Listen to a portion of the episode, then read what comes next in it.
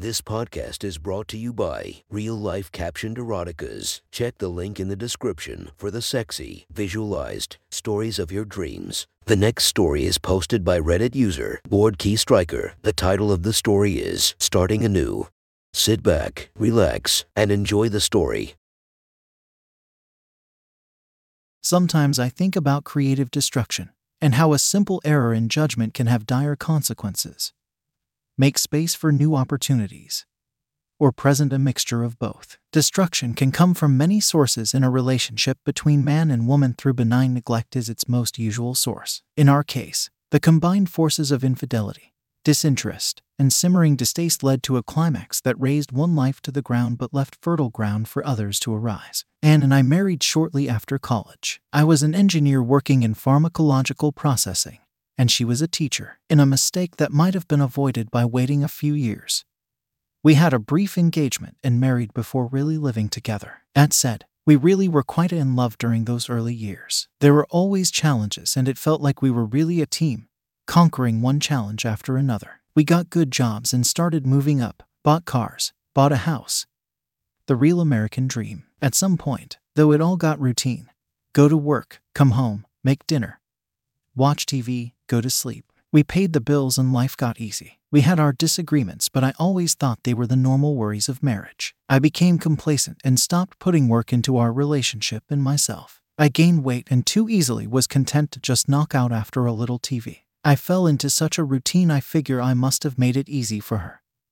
Especially during the summer of our fourth year of marriage. Anne was a beautiful woman. She was tall with pale skin and light brown hair. She had green eyes that twinkle above her beautiful smile. Her slim frame supported beautiful D-cup breasts, and she had muscular legs below a firm bubbly butt. She had been a dancer and still dragged me to various social dances even with our growing distance, though I suppose the dance scene contributed heavily to our dissolution. Her jealousy led to an equal mix of angry arguing and passionate lovemaking. After a particularly fractious argument one Wednesday night, I went to work at my facility. It was a day like any other, hot and humid. We had argued late and I was tired. I decided in a particularly unexpected departure from my normal routine to take a half day and try to make up with my wife. I even got flowers for her, red roses as was her preference. Pulling into our neighborhood, I was following a black pickup truck. The thing was that it pulled into my driveway. I circled the block once as I tried to remember if we had any repairs that needed doing and pulled to the side a bit down the street. I don't know why I was so paranoid rather than just park and get out. It could have been the fight last night, or maybe I was just exhausted. Maybe it was even some subconscious awareness of what was happening. A tall, attractive man who looked to be in his late 30s exited the truck and went to the front door. My heart was pounding at this point, but I remember thinking that maybe he was just here to drop off a package or letter. Anne opened the door and all doubt was gone. She was wearing some dark lingerie and gave him a kiss as he entered. It was clear what was happening. My mouth was dry and my emotions were a mix of anger, sadness, and confusion. These gave way to a cold rage. I set up my phone to stream video to a cloud server where I could access the recording later and put the phone with the camera facing out into my chest pocket. I checked to make sure nothing given away it was recording when I confronted them. I slipped around the side of the house and carefully checked each time I passed a window and entered a side door. The squeak nearly gave me a heart attack and I swore to oil the hinges soon. I was able to faintly hear their conversation as I crept closer and peeked around the corner to the sitting room. Anne's ass was on clear display with a red handprint slowly fading. She had pulled down her bra, and the guy was roughly sucking her nipples as she moaned above him. He slapped her ass again, and the sound reverberated through the room like a gunshot. My own breathing was accelerated, and I felt anger, disgust, and sadness in equal measure. How could she toss aside our lives like this? Oh, I fucking need this, I heard Anne finally say. I need your big old cock to fuck my juicy wet hole. I want you to hold me down and choke me while you use me as a little fuck doll. She had always had a dirty mouth driven by a dirty mind. I'm going to suck your big meat stick, then I want you to take me upstairs and fuck me until I can't walk. Ruin my dirty hole so my husband wonders if his dick shrank when I fuck his little dick later. I slumped down and thought, I need video. They might go upstairs. Maybe I can hide while they fuck. The pair were so engrossed in their dirty talk, I was able to silently go up the stairs and hide in the closet. The slats were open a little, and I was able to position my phone to get the whole bed. So much for my plan to confront them. After a minute or two, I started to wonder if I had made a mistake and should just confront them. but soon enough I heard them come upstairs. The door flew open and the pair entered. Anne was wearing a dog collar and being pulled along on a chain. She was a little flushed and her makeup was a bit smeared from the spit that covered some of her faces. She sat upright against the bed with her legs spread in front of her. The guy stood in front of her, and she leaned forward and nuzzled her face against his covered nutsack. Please, Daddy, put your big hard cock into my throat. I need it. She mewed at him. She removed his underwear and must have sucked his balls into her mouth. He was angled away from me, and I couldn't accurately gauge the size of his cock, but it must have been massive from the way she worshipped it. Her pale hands were splayed across his tan ass as she suckled on his heavy testicles. Eventually, he pushed her back against the bed and inserted his penis into her mouth. She slurped and sucked until he grabbed a fistful of her hair and started to fuck her mouth. Her fingers started to play with her already sopping wet pussy, digging deep into herself as she whimpered on his dick. He had started slowly but was now speeding up. Her head was pressed against the side of the bed and her chest was covered in spit that had fallen from her mouth. He was now pounding her face, and her mascara was a mess for the mix of spit and tears. Nonetheless, her fingers were flying in and out of her pussy until an orgasm racked her body and he pushed her down. Thank you, Daddy, she finally said. Get on your marriage bed. Bitch, he snarled and she hopped up there laying on her back with her legs spread. He got on top of her, and I could finally see his veiny, throbbing dick. He looked a little shorter than mine, but it was thick and rock hard. I was surprised she fit her mouth around it. He thrust inside of her without any fanfare, and she grunted loudly. He slammed it all the way in, and I could hear a squeal of pain and pleasure at the rough entry. Once again, he started pounding away, using my wife as nothing but a dirty fuck toy. His hand wrapped around her delicate neck, and he pounded faster as she made incoherent noises of pleasure. My cock was rock hard as I watched him take my wife. Arousal and rage played a confusing game in my head. He flipped her over and pushed her face down into the covers. His dick penetrated her again, and a deep moan left her mouth that turned to a short scream when he slapped her ass. Again, he started fucking her roughly, and she tensed through another orgasm. He grabbed her hair and pulled her head back roughly, and they kissed as he pounded her. After a minute, she started saying, Fuck me, fuck me, over and over again, and he found another gear. Her legs straightened and started shaking in a way I knew she was about to squirt. He pulled out as she released her girl cum and pumped his penis with his hand to orgasm, coating her in a mess of cum. He then collapsed on top of her. They laid there and had pillow talk before her light snoring took over the room. He joined in concert and I finally snuck out. I walked back to my car and called a lawyer. Between catching her on video and the fact he was still there, I had a pretty ironclad case for divorce without having to pay alimony. He sent me the documents and I was able to send them to our garage printer from my phone. He also called the sheriff to accompany him when serving her and to keep the peace. After that was done, I sat and replayed the events in my head. I was angry and aroused, and I had been horny.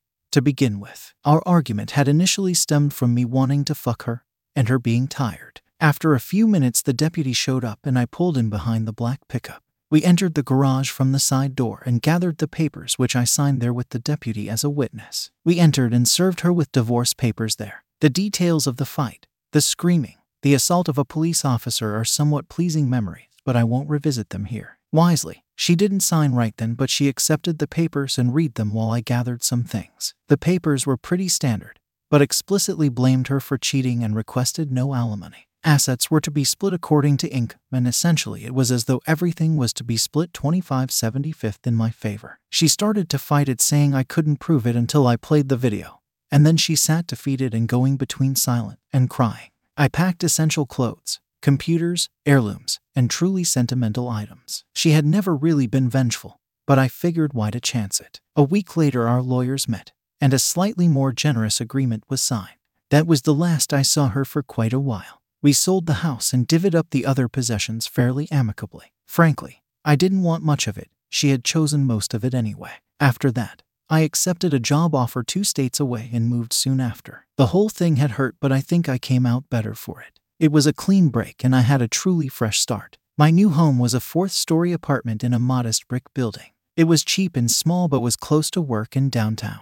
I figured saving money was a smart move and I didn't need a lot of space. The furniture I salvaged from the old house was nice and it matched. Also, I had a new bed delivered. The neighbors gave interested looks as my stuff was moved in and I met a few of them. The building was mixed income, meaning about 30% of the units were subsidized, but you couldn't tell the difference from the outside. The movers wrapped up in the afternoon, and I spent the rest of it unpacking. I decided to wrap up as the sun started going down and the light was fading. It was then I discovered a rather glaring oversight on my part. There weren't any lights in my apartment, and I didn't have any lamps. I sat down and started laughing at the inauspicious start. Something always goes wrong, but at least this was an easy fix. A few seconds later, there was a knock at the door. Throwing on a shirt, I walked over and opened it. Hi, hi, I responded. She was beautiful, right around 58 with pale skin, green eyes, and bright red hair.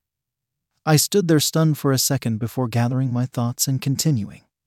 How can I help you? She smiled, clearly catching me staring at her. I just wanted to welcome you to the floor. I'm your neighbor to your right. I'm Jack. Nice to meet you, and thank you. She took my hand. I'm Lindsay. My friends will be so excited such a handsome fella moved in. Her smile took me in even though she was teasing me. Well, I look forward to meeting them. I'll have to entertain once I have light in here. She looked past me. Ah, they forgot to tell you there are no overheads. Huh. I nodded with a wry smile. It's all right. I'll just pick some up tomorrow. I need to get food and stuff anyways. Oh, don't be ridiculous. You'll want something that matches. Let me get you a lamp to borrow and you can take your time picking a nice few out. I smiled and felt my heart beat a little faster. Thank you. That would really help right now. I looked down and was a little overcome with emotion. The last two months had been hard since I caught Anne, and this was probably the first kind of thing someone had done for me. I think she saw my face, but she ignored it and just said, Here, come on, and beckoned me towards her place. I have lamps you can borrow, but I don't run a delivery service. I followed her over and she opened the door into her place. It was something of a mess, but was homey. There wasn't a bit of wall that didn't have art of some kind hanging on it.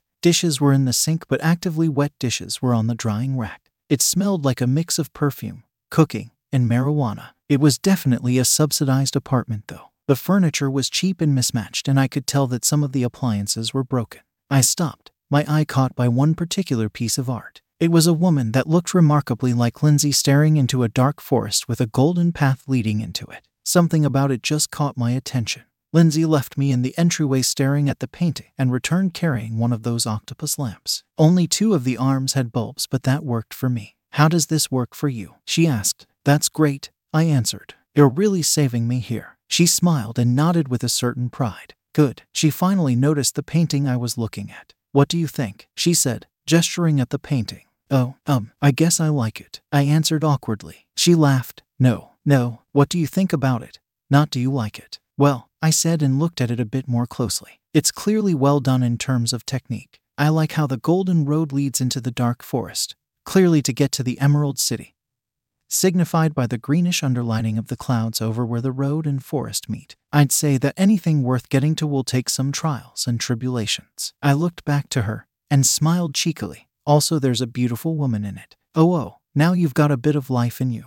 She teased back. I think it's one of my better works, though it never sells. You painted this? I asked incredulously, and suddenly nervous about critiquing it and saying she looked beautiful in it. Yep, I'm glad you like it. She smiled wide and my anxiety went away. Here, take your lamp. Just bring it back whenever. It's nice for bed reading, but I have plenty of others. I gotta get to work soon, so you gotta get. I took it and she walked me to the door. Oh, and one more thing, she said suddenly. She wrote something on the pad next to her door and tore it off. Here's my number. Why don't you pay me back with dinner at some point? Sure, I'd love to, I said, stepping out. You better, was her final response. She shut the door, and I was left there a little stunned holding a lamp and piece of paper. Oddly enough, I found I had a smile on my face as well. Maybe living here would be fun.